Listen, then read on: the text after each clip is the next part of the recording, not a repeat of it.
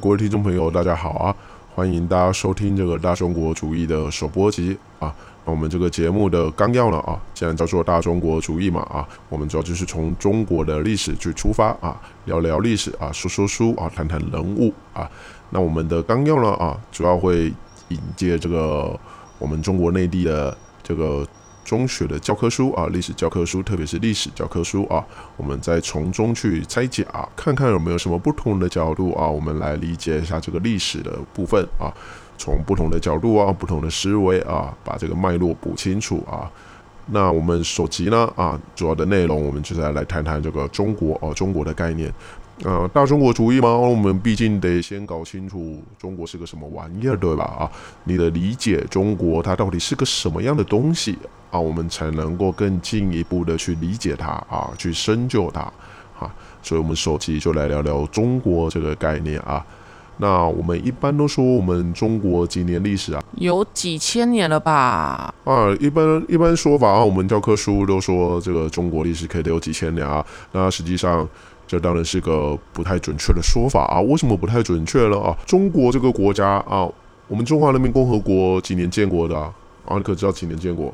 哦，一九四九年对吧？一九四九到现在二零二零，啊，我一家子再多个几十年啊，十几年、十几二十年啊，那怎么讲也不会是个几千年啊，连上百年也都还也还不到哈、啊。所以说，我们这个中国历史啊，更准确的说啊，我们中国以现代国家的概称啊。中国的历史实际上啊不足一百年，咱们怎么会有一个中国历史几千年的说法啊？首先我们来讲讲这个中国的概念啊，我们来探讨一下哈。最早最早最早啊出现中国这个名词怎么来？大家知道怎么来啊？这个是最早出现中国这个名词叫做“宅之中国”啊，是我们一九六三年啊在陕西。宝鸡有发现个这个周朝啊，周朝的铜器，它铭文里面的一句话啊，叫“宅之中国”。啊，“宅之中国”啥意思啦？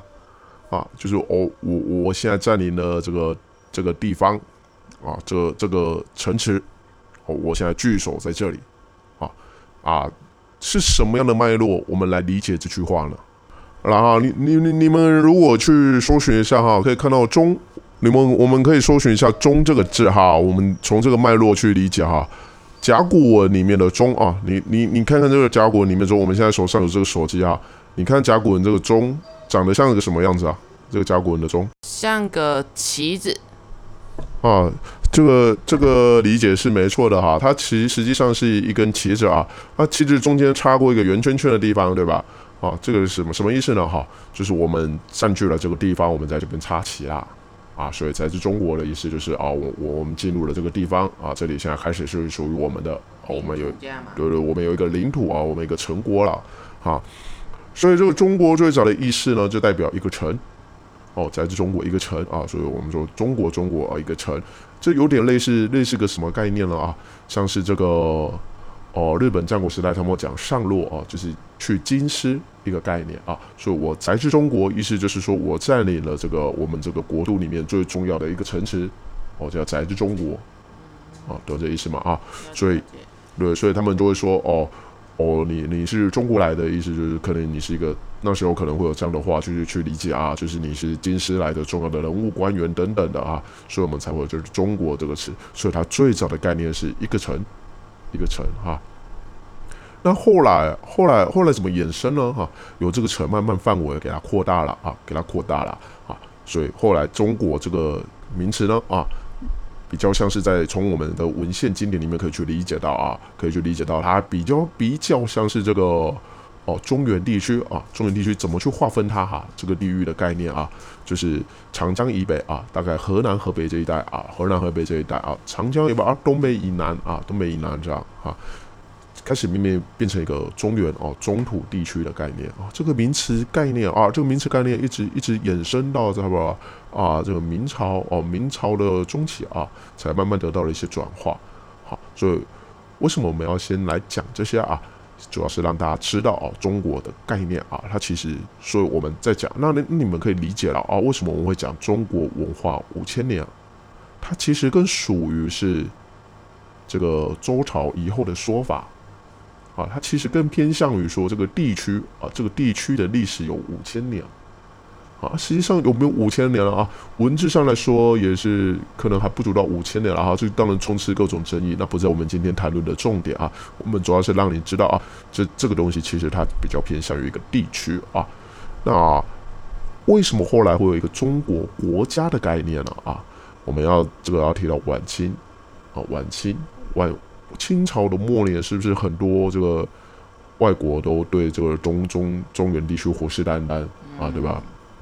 各种外族的入侵啊，哈，那晚清的时候呢，开始闹革命了，嗯，啊，闹革命闹分裂了啊，我我我我们广东省要独立啦，哪里要独立等等啊，那那个时候呢，啊，那个时候当然也会有一些比较爱国的啊，比较爱国的政治人物啊，他比较哦想说我要为大局着想啊，祖国不可分裂的那种说法啊，那其中有谁呢？其中比最有名的就是发发明啊，发明中华民族的这个梁启超。梁启超啊，梁启超实际上是一个民族发明家啊，因为他发明了这个中华民族。嗯，好，那为什么梁启超得发明出一个中国来呢？哦，他是要告诉孙文啊，哦，告诉这个这个革命分子啊啊，他现在要用一个说法来告诉你们，哦，你们如果啊，假设说你们不承认中国，你们把清国啊，把这个清国大清政府当成一个个体。啊，大清大清帝国，大清帝国，哦，我们现在是满人汉人的分野啊。大清帝国可不是只统治着啊，我们所谓南方啊或中国北方的政府而已，它同时包含统治着新疆、西藏、东北啊满洲地区，是吧？那你今天说要革掉大清帝国的面了啊？你们汉人要喊独立，我们汉人喊独立了啊，一个汉。这个当然，这个汉汉人这个词也也也是挺有意思的啊。这这个我们以后再聊哈。其实汉它不是一个，并不汉汉这个汉并不是一个具体的种族啊，种族代称啊，它是比较算是一个集合体啊。这个以后我们有有时间的话，我们再来聊啊。啊，总之就是说哦，这个梁启超的说法就是说哦哦，假设我们今天闹了独立了，我们革了命之后啊，那你叫新疆得怎么办啊？你叫蒙古得怎么办啊？你叫西藏的怎么办？啊，那不是一个区域一个区域，大家各自闹独立了，还有又要打仗了，对吧？嗯。啊，所以为了避免我们东亚啊有过多的这个流血的冲突，好，我们为国家着想，好，我们这个国家哦，我们我们我们的不可不可以分裂啊，我们就采用一个君主立宪的方式啊啊，我们维持它是一个国国家啊，那一个国家我们可以可不能再用大清了，对吧？因为大清代表满洲政府嘛，哈，代代表这个满清的满满国人啊，满族人啊，满洲满洲人啊，所以我们就他就发明了一个中华民族啊。我们这现在在这个大清政府管辖下的啊，我们不分种族了啊，我们都是中华民族。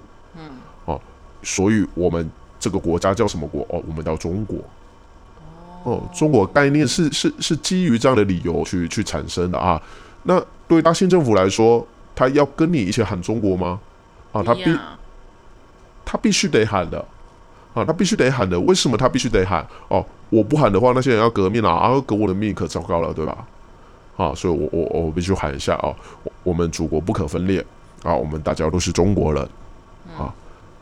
可是换句话说，哦，那我得跟你平起平坐了，我们都是中国人，那我们传统八旗，我们传统贵族贵族势力不是得丧失了吗？对。于是，在我需要这个贵族势力的时候。我可以怎么说啊？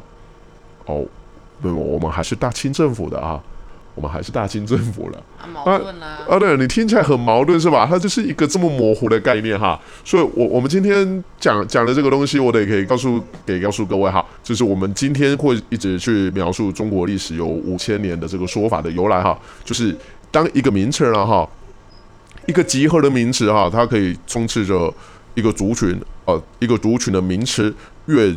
越过模糊，啊，它它的它的定义越多元，啊，越越复杂，越越复杂的情况下，啊，通常代表着具有这个统去整合这个意识形态的功能，懂这个意思吗？啊，就是我们现在是哦，如果我我们今天啊，好比说我我举一个例子，如果台湾的地区的朋友，他们应该台湾台湾的台湾这个地方的人应该就很理解这件事情哈，好比说中华民国在台湾。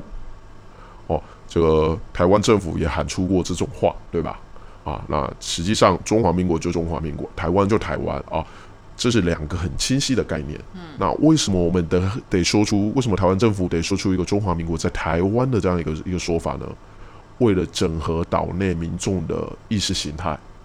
嗯，懂什么啊？就像这个柯柯文哲可能讲过的一句话：“最大公约数。”哦，就是我我今天抛出这句话啊，很模糊啊。那你到底是中华民国还是台湾呢？啊，我如果需要我是台湾的时候，我就是台湾了。啊，当我需要我是中华民国的时候，我就是可以是中华民国，懂我意思吗？啊，这个晚清大清政府的操作是很相似的啊，就是我我必须是大清政府的时候，我可以是大清政府啊，那我必须是中国的时候，我也可以是中国啊，这样可以理解吗？混血儿啊，也不是混血儿哈，我我再举另外一个例子哈，好比说我今天是一个双性恋，双性恋者，嗯哼，哦，那我可以，我是不是可以一下子我我可是宣称我是同性恋？对吧？对，那我也可以宣称我是异性恋，对，对吧？那实际上这两个族群我都能够整合在一起啊，我就是一个双性恋者。对对对，就是这个简白，我们白话讲就是啊，他大小都通吃啊，所以他的他对他的他都要哈，所以他的这个概念呢哈，就是这样扩散模糊啊。所以说现在为什么中国为什么我们中国政府我们都要讲说哦，我们中国历史有五千年了。他要把之前都算在里面。他其实实际上是具备着一个，他必须要把这个名词给模糊。嗯。好，他要把这个国家的概念给模糊。嗯。好，所以我们就会有一个什么一个中国各自表述啊，你讲你的，我讲我的啊，没关系，我们都是一起的。其实我们都是一家人，就算了。对。所以台湾这个艺人嘛，这个小猪啊，最近就是绯闻闹得挺凶的这个小猪啊，嗯、啊，是不是讲一句话，那台湾台湾民众挺讨厌的，对吧？他说啊。人家问他是哪一族的原住民嘛？他他他回答媒体说啊啊，我们都是中国人，不要分那么清楚啊，我们都是中国人啊，这个概念把它模糊化之后，我们就可以包含所有的意识形态。哇，这样听起来是不是挺完美？好像有挺完美的，对不对？挺完美的啊！但是某种程度上，它就会抹杀了这个民族的特殊性啊，它把它整合在一起了啊，让让你缺失了这个。民族的特殊性啊，所以其实具备统战思维啊。我们讲这个统战思维，当然是政治上的用途了啊。那平常来说，就是我们可以去去理解这件事情哈。就是如果我们当我们要整合意识形态的时候呢啊，我们就会把这个群群体的这个名词给它模糊化。啊，越模糊，我们就能够包含越多的东西。那我我我必须得告诉各位哈，这件事情带来什么后遗症呢？啊？政府从容这事带来什么后遗症？其实很大的一个重点哈，它会对你的身份认同造造成混淆。什么意思？哦，对你的身份认同造成混淆。比如说哦，啊，比如说这个小小猪啊，小猪小猪，当他问到他是原住民啊哪一族的时候啊，一般来说可能原住民还是挺有对自己的身份挺有认同感的，对吧？啊，可是他说出说哦，我们都是中国人，不要分那么清楚啊，实际上对他的身份认同就产生了一些歧义。嗯。啊，那我们都是中国人啊，我我我是不是都属于什么阿美族什么什么族呢？嗯，好，那我我我们又是中华民族啊，那你的身份造成了冲突跟矛盾。对，好，这就是我要论啊。以以以小猪的说法啊，其实他也挺聪明的啊，你看他的这个操作是不是就挺像以前晚清大清政府的？嗯，我需要的时候我就是原住民了啊。那我需要整合大家的意识形态啊！我希望全中国的这个百姓啊都能够支持我啊，多买我一点唱片的时候，我们家大家又都是中国人啊，都是一家人啊，都是一家人，是的啊，所以大家其实呢啊，这个身份认同的混淆啊，主要通常都是为了政治操作去去做的执行啊。嗯、所以我们理解这件事情之后啊，往后我们再来谈谈中国，大家就可以理解这个大中国主义的脉络。啊，实际上中国这个概念呢，啊，是从晚清之后被发明出来的。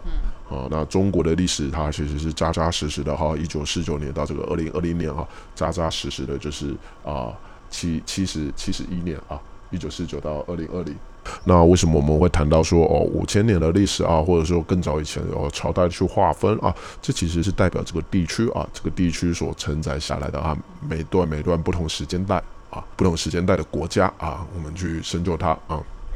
那今天我们的节目啊，首先让大家理解中国概念啊。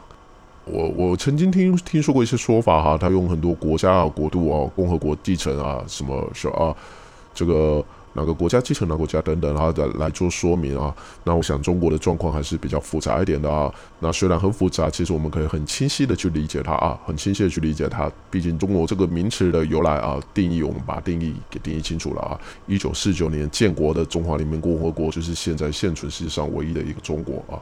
这个东西是这个东西，倒是一个不容磨灭的啊，不容磨灭的一个一个非常切实的一个一个现象啊。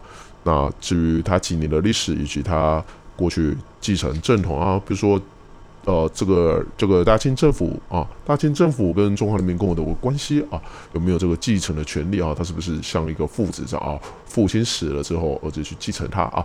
这个这个相关面的说法，我们未来有机会啊，我们再来聊一聊啊。那首先大家就是观众朋友们啊，可以理解的清楚的理解这件事情啊。中原地区代表中原地区啊，那中国代表中国啊。那我想，一个名词，我们要去理解它的时候，必须得把它给定义清楚了啊，这样对我们的身份认同啊是比较有帮助的啊。我到底是不是个中国人啊？我到底是个什么样的人啊？从把这个定义给清楚了啊，你就可以更清楚的知道自己是个什么样的人啊。今天节目我们就先到这里啊。那下一集啊，下一集我们来聊聊这个先秦啊，先秦这个时代是挺有意思的哈啊。毕竟我们要从这个中学的历史课本教育开始嘛，啊，那神话的部分啊，神话的部分，因为也没有太多历史上的证明跟考究啊，我们就先跳过啊。所以，我们下期会从先秦来来聊一聊啊，包含这个秦始皇的作为。啊，做了哪些好事了啊？做了哪些坏事了啊？跟这个我们历史课本上描述的，我们有什么地方不一样啊？需要被翻案，或者是我们把脉络给补齐的啊？我们就下下下个礼拜啊，我们再来聊一聊啊。